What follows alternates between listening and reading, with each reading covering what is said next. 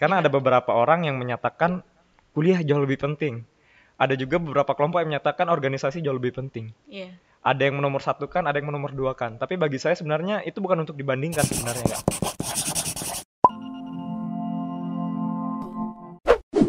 Halo semuanya, Eh, kita akan eh, live saat ini dengan top dengan tema fokus kuliah atau organisasi. Nah, sekarang kita udah kedatangan narasumber salah satu mahasiswa kita yaitu Heri Ramadhani. Halo Heri. Halo.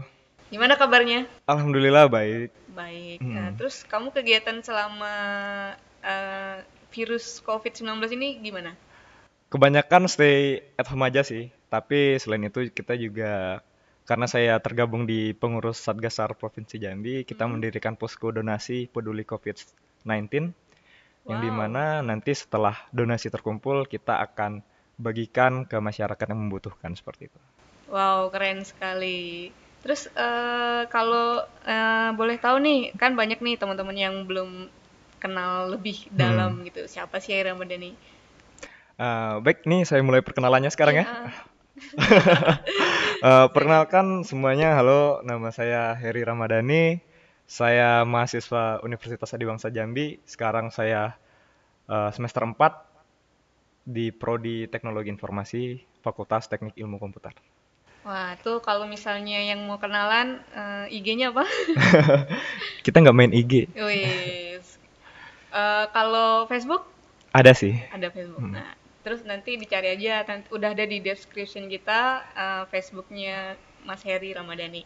Oke, Mas Heri, eh, kalau boleh eh, tahu nih, selama kamu kuliah, kamu eh, tertarik dengan organisasi nggak? Sangat-sangat tertarik. Sangat tertarik. Sangat tertarik. Nah, organisasi apa yang kamu ikutin di kampus?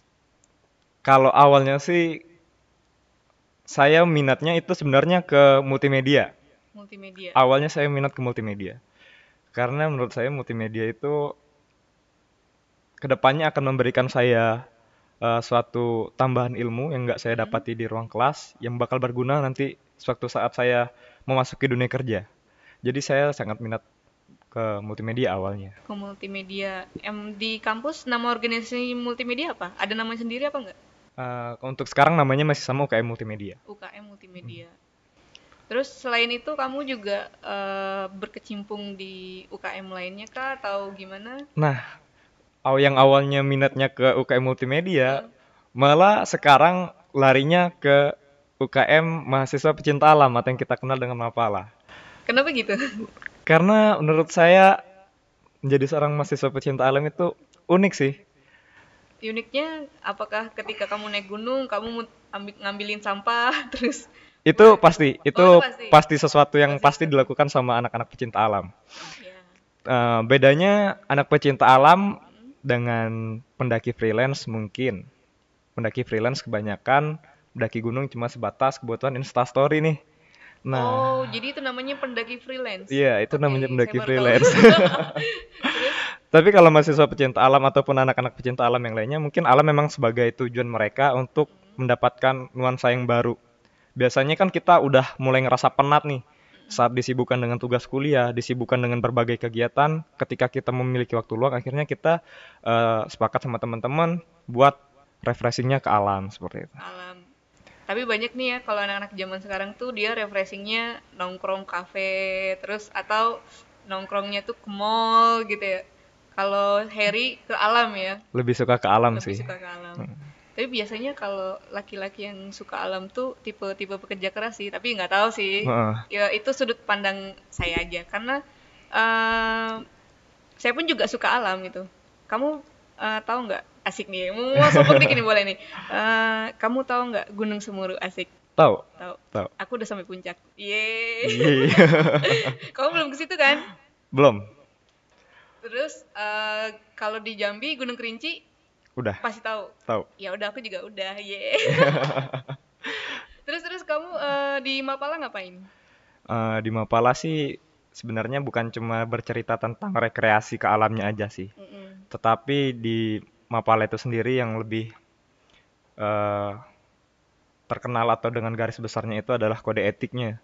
Kode etik. Salah satu Setuju. kode etik yang membuat saya tertarik bergabung dan bertahan di Mapala itu adalah kode etik yang menyatakan bahwasanya uh, seluruh pecinta alam adalah saudara. Ya, saya merasakan juga saat itu. Jadi kalau misalnya kita ketemu ada yang lagi susah atau butuh air minum atau makanan, kita langsung saling membantu. Nggak ada sisi istilahnya pelit-pelit sikut menyikut tuh nggak ada. Iya benar. benar. Uh, selain itu juga kita nggak berbicara tentang keadaan kita di gunung, di mana pun kita saat kita melangkah di suatu tempat di suatu daerah yang di mana ada perguruan tinggi ataupun sebuah universitas hmm. mayoritas di sana pasti ada yang namanya organisasi mahasiswa pecinta alam. Dan kita bisa singgah ataupun beristirahat di sana. Itu yang lebih asiknya. Iya sih benar. Saya sudah merasakan itu. Uh, terus uh, selain kamu ikut uh, organisasi multimedia mapala apakah kamu ikut lagi dengan yang lain gitu? Masih banyak yang saya ikutin. Ah serius? Serius. Itu bagi waktunya gimana kamu dengan kuliah? Ya harus pinter-pinter sih. Alhamdulillahnya kebetulan kan dari awal masuk pun saya milihnya kelas malam. Kelas malam. Kelas malam. Jadi memang siang sampai sore waktunya saya habisin buat di organisasi dan malamnya saya bisa uh, stay dan fokus buat kuliah. Kenapa gitu? Uh, kan bukannya kita juga harus fokus sama uh, dunia pendidikan gitu? Benar, kita harus fokus. Jadi uh, dengan tema yang hari ini akan kita bahas sebenarnya menarik bagi saya kak. Karena ada beberapa orang yang menyatakan kuliah jauh lebih penting. Ada juga beberapa kelompok yang menyatakan organisasi jauh lebih penting. Yeah. Ada yang menomor satu kan, ada yang menomor dua kan. Tapi bagi saya sebenarnya itu bukan untuk dibandingkan sebenarnya kak. Organisasi dengan akademik seharusnya bukan untuk dibandingkan, melainkan untuk disandingkan. Kolaborasi. Ya? Kolaborasi. Hmm. Jadi jangan ada penomoran terkait itu semua. Hmm. Jangan ada yang nomor satu, jangan ada yang nomor dua. Jadi semuanya harus balance kalau kata salah satu senior saya di mahasiswa pecinta alam sih, beliau mengatakan jadikan organisasi sebagai kaki kirimu dan akademik sebagai kaki kananmu. Yang di mana kita bisa melangkah dengan kedua kaki tersebut, yang akhirnya seimbang. Tapi kalau kita jalan hanya dengan satu kaki, baik kaki kanan maupun kiri, tentu akan pincang. Wow, merinding saya deh. Tapi itu uh, keren sih, karena memang uh, dulu, uh, kalau boleh cerita sedikit, saya juga pernah ikut organisasi. Mm -hmm dan saya itu terhanyut di organisasi dan pendidikan tuh saya nomor dua kan waktu itu. Jadi sehingga akhirnya kuliah saya lama gara-gara terhanyut gitu di organisasi. Karena saat itu berpikiran mungkin kamu juga eh, nggak uh, tahu deh tapi mungkin teman-teman yang uh, lagi uh, nonton sekarang punya perasaan bahwa ih di organisasi tuh uh, apalagi kalau kita bisa menghasilkan duit di organisasi hmm. itu itu jauh lebih uh, istilahnya working lah maksudnya tuh uh, working working apa worth it sih? Pokoknya kamu tuh dapat uang di organisasi kamu terus kemudian di organisasi itu adalah hobi kita gitu hmm. kan ya. Jadi kayak lebih wah seneng banget gitu udah nah, udah hobi punya dapat duit terus akhirnya ah ngapain sih lah nih kuliah? Jadi agak-agak males kalau kalau pengalaman pribadi saya iya, sendiri iya, bener, itu bener, bener. Uh, pernah ngerasain sampai sana. Cuman akhirnya di di inilah istilahnya tuh ada yang menarik orang orang tua saya tuh menarik gitu kan bahwa kamu tetap uh, juga balance sama pendidikan iya. gitu. Kalau kamu ada ya pengalaman buruk yang seperti saya nggak atau gimana? Pernah. Jadi waktu saya keasikan dan organisasi, hmm. akhirnya sempat beberapa kali nggak masuk kuliah dan akhirnya ngerasa kayak aku nggak bisa gini terus karena di samping organisasi aku juga butuh nilai yang akan mengantarkan aku ke wawancara nantinya hmm. di dunia kerja. Memang nggak akan mengantarkan aku ke dunia kerja, tapi akan mengantarkan aku ke wawancara jika aku mempunyai nilai yang bagus. Tapi kalau aku punya jiwa organisasi yang bagus, pengalaman yang bagus, sementara nilai aku jelek, hmm. boro-boro mau kerja, wawancara pun aku nggak bakal dipanggil kayak gitu. Akhirnya aku merubah itu semua. Iya, iya wah kamu eh, nggak nggak bisa nggak asik ceritanya gitu ya, nggak ada yang bisa diceritain banyak dari diri kamu gitu, kata Heredinya. Terus uh, ini nih pernah nih pernah suatu kejadian mahasiswa mm-hmm. dia ketua bem saat itu ketua bem di mana dia sangat aktif di organisasi itu tetapi dia hmm, IPK-nya jelek rendah banget mm. nah terus itu tuh kan kayaknya kejadian yang apa ya yang yang sering-sering didengar gitu yeah. nah kalau kamu sendiri uh, pernah mengalami seperti itu enggak soalnya kan kayaknya kamu aktif banget di dunia organisasi. Ya kebetulan juga tahun lalu sempat jadi ketua BEM di Unaja sih kak, ah. hmm, sempat jadi presiden mahasiswa selama satu tahun. Kalau masalah itu sih balik lagi ke kitanya, gimana cara kita memanage waktu antara akademik sama organisasi. Sel- berarti selama ini uh, IPK kamu bagus. Lumayan sih kak, nggak bagus-bagus juga. Jarang sih saya nemuin orang yang yang apa aktif di organisasi dan IPK-nya tetap bagus gitu sih. Hmm. Cuman ya berarti itu kamu luar biasa banget sih. Makasih. Terus uh, ceritain lagi dong uh, di organisasi kamu passionnya lebih ke mana sih? Kalau di organisasi sih, yang namanya organisasi ya, apa pun organisasinya sebenarnya saya tertarik Mm-mm. untuk mengikutinya. Cuman memang untuk di passion saya mungkin saya lebih suka itu ke pecinta alam. Karena memang entah kenapa sosial saya lebih Nyampe. tertarik dan nyaman di sana seperti itu. Kenapa? Karena karena suka ketemu orang-orang baru. Iya, pertama saya bertemu dengan orang-orang baru, Mm-mm. saya belajar tentang kultur kehidupan di daerah tertentu dengan sesuatu yang baru menurut saya, dan saya tentunya menjadi diri saya yang sebenarnya ketika saya di alam. Saya nggak akan menjadi plastik lagi tentunya, nggak akan jadi palsu. Oke, eh, kalau di kalau boleh diceritain ini di selama kamu naik gunung ketemu nggak dengan kan biasanya nih ya Hmm. kalau naik gunung itu kerjasama tuh paling utama. Pasti. Misal kayak bangun tenda aja, kamu Hmm. pasti sebel kan kalau ngeliat ih kok dia cuman duduk-duduk doang sih bantu kayak tapi eh, ada temen yang yang kayak gitu gitu pasti eh, tuh menurut kamu gimana? Da- yang hal paling menarik kalau misalnya kita naik gunung tuh apakah eh, selain kebersama dan kerjasamanya atau eh, bagaimana? Nah, kalau pertama buat pertanyaan kakak yang pertama, gimana sih eh, perasaannya kalau ada teman sewaktu Mm-mm. daki gunung terus ada yang males-malesan kayak Iya, gitu nggak ada yang mau bantu. Ya kalau dari saya sendiri sih coba eh, berpikir positif aja sih kak. Mungkin pertama nih mungkin emang benar-benar kelelahan. Kedua mungkin eh, orang tersebut benar-benar nggak mampu untuk membantu jadi kita yang mampu dan kita yang masih merasa kuat ya udah kita jalanin aja kayak gitu. Toh apa sih masalahnya dengan hanya mendirikan tenda atau masak kayak gitu kan? Nggak ada masalahnya sih kalau menurut saya kayak gitu. Terus kalau untuk permasalahan yang menarik sewaktu mendaki gunung banyak orang yang awam rata-rata menargetkan puncak adalah tujuan dari sebuah pendakian. Oh, itu salah. nggak salah sih. Tapi? Kalau untuk orang lain silahkan tapi kalau untuk saya pribadi sih saya pendakian itu tujuan saya adalah kebersamaan yang pertama hmm, kebersamaan di mana saya bisa menghabiskan waktu bercanda sepuas dan sebebas saya, tertawa bersama teman-teman saya, menikmati lelah letihnya di perjalanan. Itu yang saya nikmati. Kalau masalah puncak sih selebihnya bonus kalau menurut saya. oh berarti beda nih dengan saya. Soalnya saya kalau misalnya naik gunung, saya pasti harus sampai puncak nih lihat puncaknya. gitu. Iya. Iya, berarti ternyata eh, setiap eh, hobi di alam itu mempunyai apa peminatan yang beda-beda ya. Iya, punya Berarti kamu yang benar-benar pecinta alam banget ya. Itu berarti berarti real namanya memang benar-benar pecinta alam ya. Ya bisa Beda dengan saya. Terus kalau misalnya di apa eh, kalau naik gunung itu kan saya tuh pernah tuh ngalamin eh, ketika saya capek, mungkin sedikit orang yang punya pikiran positif kayak kamu, Hmm. misalnya oh mungkin dia kelelahan atau gimana. Tapi kan nggak semua orang yang eh, berpikiran kayak kamu.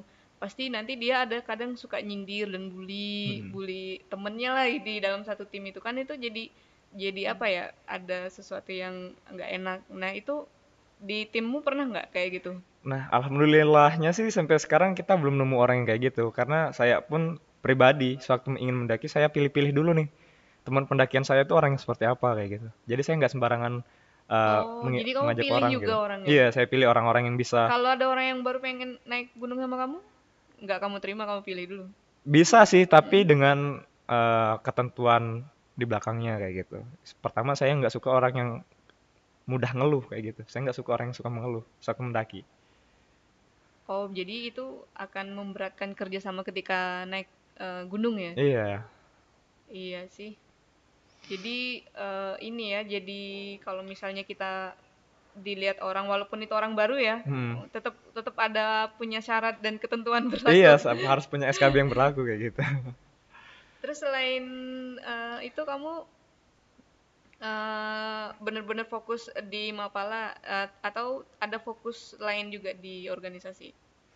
Kalau untuk sekarang sih mungkin fokusnya kalau untuk di kampus saat ini Mm-mm, cuman mm-mm. berfokus ke Mapala karena emang sekarang saya juga menjabat sebagai ketuanya dan sebagai di himpunan mahasiswa teknik ilmu komputer aja sih kak Oh, berarti uh, Mapalanya tuh anak-anak komputer aja. enggak kalau Mapalanya sih universitas Mapalanya Hmm, universitas. selain itu juga aktif di Hima sih Hima. Hmm, Oh, Himakom. Himpunan Mahasiswa Komputer. iya Kalau di Himakom, eh di Hima kamu eh, ngapain? di Hima sih sekarang eh, target awalnya sih kita mau ngasih pelatihan ke teman-teman mahasiswa kita sih kak Pelatihan apa? Iya pelatihan yang berkaitan tentang teknologi sih karena kan Contohnya, nah menggunakan contohnya Word. Enggak sih, kalau untuk eh, teman-teman mahasiswa Unaja, saya rasa Word udah bisa pinjam mata lah. Iya, Terus terus. mungkin kita ngasih buat pelatihan kayak eh, ke arah desain, editing, atau ke mikrotik jaringan, kayak gitu sih yang kita ajarin ke mereka. Nantinya kan yang kita harapin setelah mereka menguasai eh, dari beberapa ilmu yang kita eh. berikan, kan nanti kita bisa aplika- eh, aplikasikan nih ke adik-adik SMA kita, kita kasih mereka pelatihan, kita kasihkan mereka edukasi yang berbau teknologi. Gratis, Kak. gratis pastinya kak sekaligus kita memperkenalkan nih bahwasanya mahasiswa dari kampus eh, Universitas Adi Bangsa Jambi udah mampu kayak gini kayak gitu Luar biasa. Hmm. Tuh amal jariah ya namanya. amin Terus kalau di Hima selain itu bikin-bikin event nggak atau bikin kompetisi gitu? untuk saat ini sih belum sih kak karena kita Hmm. emang fokus untuk eh, memperbaiki sumber daya kita dulu Hmm. untuk memperkaya sumber daya kita dengan eh, banyak pengetahuan dan banyak kemampuan dulu Kalau eh, di organisasi Hima tuh selain selain berkaitan dengan teknologi ada nggak sih kalian fokus ke hal-hal lainnya gitu?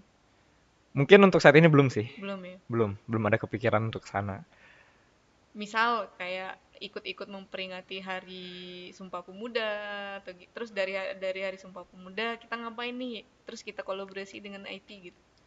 Untuk saat ini sih mungkin belum ada pikiran ke sana, cuman mungkin setelah pulang ini bisa menjadi sebuah saran yang bagus sih buat Oh iya, di dalam bisa. organisasi kayak gitu kan. Bisa eh, DM saya atau ya? Siap. Oh ya, terus eh, kemudian selama kamu ikut organisasi dan eh, selama kamu tetap fokus sama kuliah kamu, kamu punya nggak moto sendiri eh, di diri kamu yang kamu tanamkan? Kalau untuk mutu saya sendiri sih Kak, dari dulu nih, Mm-mm. saya cuma punya satu mutu, Apa? lakukan semuanya dengan hati. Itu aja sih. Jadi apa pun yang kita lakukan, kalau hati kita ngeganjel udah tinggalin.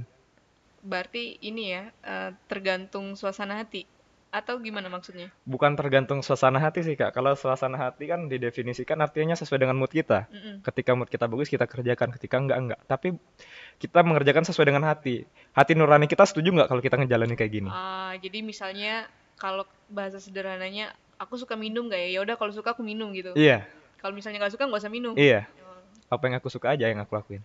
Terus uh, uh, role model kamu siapa sih yang misal uh, kan kalau kita hobi sesuatu tuh kan kita ngelihat seseorang gitu kan Hmm, dan jadi panutanku lah gitu kan. Iya. Nah, kalau kamu siapa? Kalau untuk sekarang sih aku lebih suka ke Pak Anies sih. Pak Anies Baswedan. Iya, Gubernur DKI sekarang.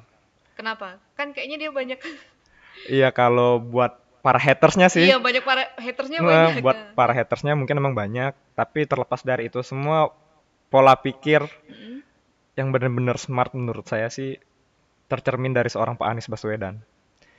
Dari bagaimana cara dia bercakap, berkata, dan bagaimana cara dia membuat sebuah gebrakan, itu benar-benar eh, nggak sekedar keputusan yang spontan diambil, tetapi dengan banyak pertimbangan, dengan teori-teori yang benar-benar dia pikirkan secara matang. Iya sih, eh, yang saya sedihkan juga tuh eh, banyak yang men- mencaci pemerintah gitu ketika ada sesuatu yang gejolak yang ini kayaknya nggak sesuai, mereka sibuk menyalahkan eh, pemerintah dan tidak memperbaiki diri kita dulu aja gitu. Iya, sebenarnya ada pembahasan yang menarik terkait itu sih, Kak. Karena kenapa? Ketika masyarakat tak bisa membenahi pola kehidupan mereka, Hmm, tentu pemimpin yang akan diangkat adalah berasal dari masyarakat. Iya. Iya. Ketika masyarakat terus hidup dengan pola yang sama, tentu pemimpinnya pun akan hidup dengan pola yang sama, seperti hal yang dilakukan oleh masyarakatnya. Tetapi kalau masyarakatnya mampu mengubah, tentu pemimpin yang berasal dari masyarakat juga akan berubah.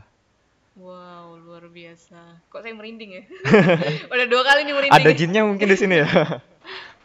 Terus kemudian eh, kamu pesan-kesannya terhadap eh, menjalani dua ini organisasi dan kuliah apa? Kalau dari saya pribadi sih Hmm.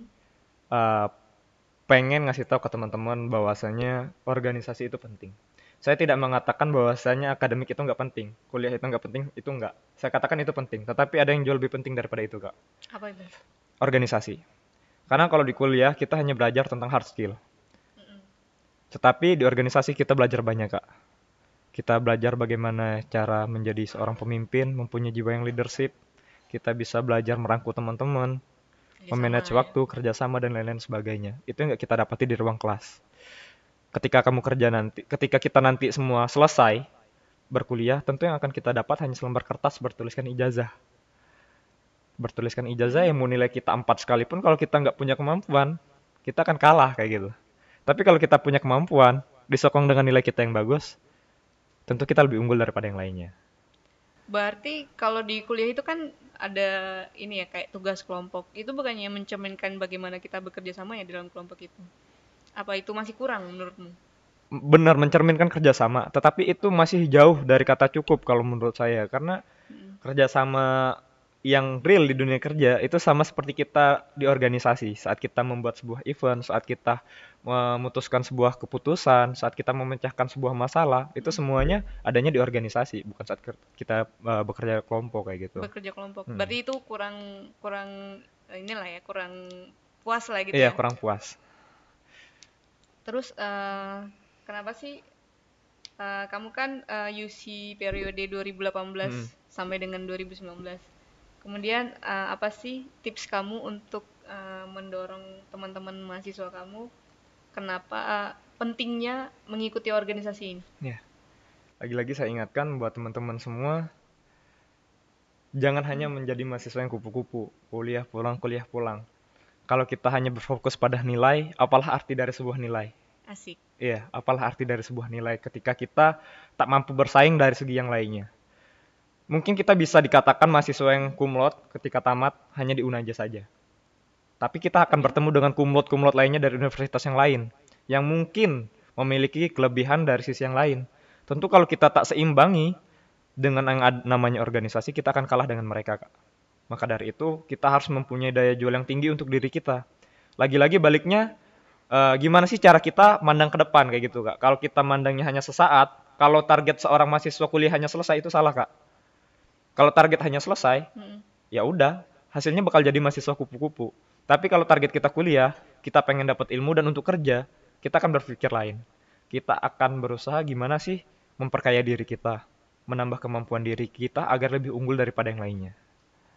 Ya, karena kita juga perlu yang namanya networking kan ya. Benar. networking dan juga teman saya juga pernah bilang sih kalau kita mau melamar kerja itu pilihlah satu posisi yang benar-benar kita tuh unggul di sana Mm-mm. daripada eh, yang lain Iya. sehingga peluang untuk eh, diterimanya itu juga besar nah di Mm-mm. mana itu didapatkan juga nggak hanya kuliah tapi eh, di organisasi karena kita bagaimana cara ngomong ke masyarakat atau bagaimana cara ngomong kita ke teman, bagaimana cara kita bergaul, Hmm. bagaimana cara kita apa ya eh, memimpin atau Iya. merangkul teman-teman. Hmm. Jadi kamu pernah nggak eh, di di kelas di kelas itu kamu menemukan teman yang dia tuh pasif gitu dan eh, kamu sudah mengajak tapi dia masih nggak mau. Ah, jadi maksudnya kamu sepeduli itu nggak sama teman-teman? Pasti peduli, Kak. Karena kalau saya sendiri sih, saya nggak mengatakan diri saya seorang mahasiswa yang teladan. Hmm. Pertama, karena saya memang eh, style saya dari dulu saya orangnya seperti kayak urak-urakan gitu, Kak. Urak-urakan tuh beran apa preman atau gimana? Enggak sih, enggak dikatakan preman, cuman saya orangnya nggak suka rapi, itu pertama. Oh. Untuk saat sekarang. Nah, jadi saya tuh ketika berteman, selalu yang saya katakan dalam hati saya, teman itu adalah saudara saya. Jadi ketika teman saya salah, ataupun teman saya kekurangan, saya merasa saya harus membantu dia kayak gitu. Hmm. Ketika saya menemukan kasus seperti demikian, saya selalu menghimbau ke mereka, mengajak mereka, ayo gabung ke organisasi. Kalau kita cuman pasif kayak gini menjadi mahasiswa, setelah tamat kita mau ke mana? Kita kalah, kita nggak punya apa-apa. Ya untuk awal-awalnya sih Mereka mau, mau Oh, awal-awalnya mau. Lama-lama eh, kelamaan, akhirnya balik lagi pemikirannya. Oh, Makanya itu saya katakan semuanya itu balik ke diri diri kita masing-masing. masing-masing. Terus kalau misalnya pernah dengar nggak kamu bahwa eh, temen kamu kalau diajak organisasi dia eh, bilangnya sedang sibuk kuliah dan tugas jadi istilahnya ngelesnya banyak gitu Banyak, banyak banyak sekali kita temukan kasus demikian itu banyak. Karena ya seperti itu kita juga nggak bisa naif terhadap kenyataan. Bahwasanya terkadang memang ketika di organisasi selalu saja bisa berbenturan dengan jadwal akademik. Balik-balik bagaimana cara kita memandang itu semua. Kalau dari saya, saya pribadi sih, jika saya dihadapkan dengan posisi demikian, saya akan menimbang terlebih dahulu, Kak. Ketika saya kira pertemuan di kelas itu jauh lebih penting dan saya sulit untuk mengejarnya ketika saya eh, tidak mengikuti Mm. dan ketika di organisasi itu tidak terlalu penting pembahasannya, mungkin saya akan mendahulukan permasalahan di kelas. Ketika saya sulit untuk mengejar eh, mata kuliah Mata tersebut. kuliah tersebut Tapi saat pertimbangan saya di organisasi benar-benar udah urgent dan udah benar-benar membutuhkan, ketika di kelas kita mampu untuk mengejar keesokan harinya, dahulukan organisasi. Jadi balik-balik cara kita untuk cara kita memandang sebuah permasalahan iya itu memandang sebuah permasalahan. berarti kamu eh, menyimpulkan bahwa kuliah dan organisasi ini harus seimbang Harus seimbang sih, Kak. harus seimbang Kalau nggak seimbang nantinya pincang kalau menurut saya sih kayak gitu. Makanya ada yang mungkin orangnya bagus di organisasi tapi nggak selesai kuliah.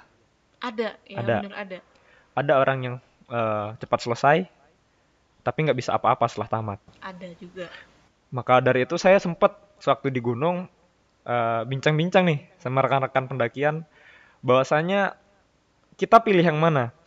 Pilih kuliah eh, selesai di waktu yang tepat atau tepat waktu? Iya, dua, Pertanyaannya. dua hal yang berbeda Dua ya. hal yang berbeda, Dua walaupun hampir berbeda. mirip perkat- Nah, ah, bener.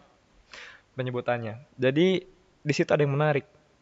Salah satu teman saya mengatakan tepat waktu katanya. Kemudian salah seorang teman saya mengatakan kalau kamu selesai tepat waktu, oke kamu bisa selesai tepat waktu.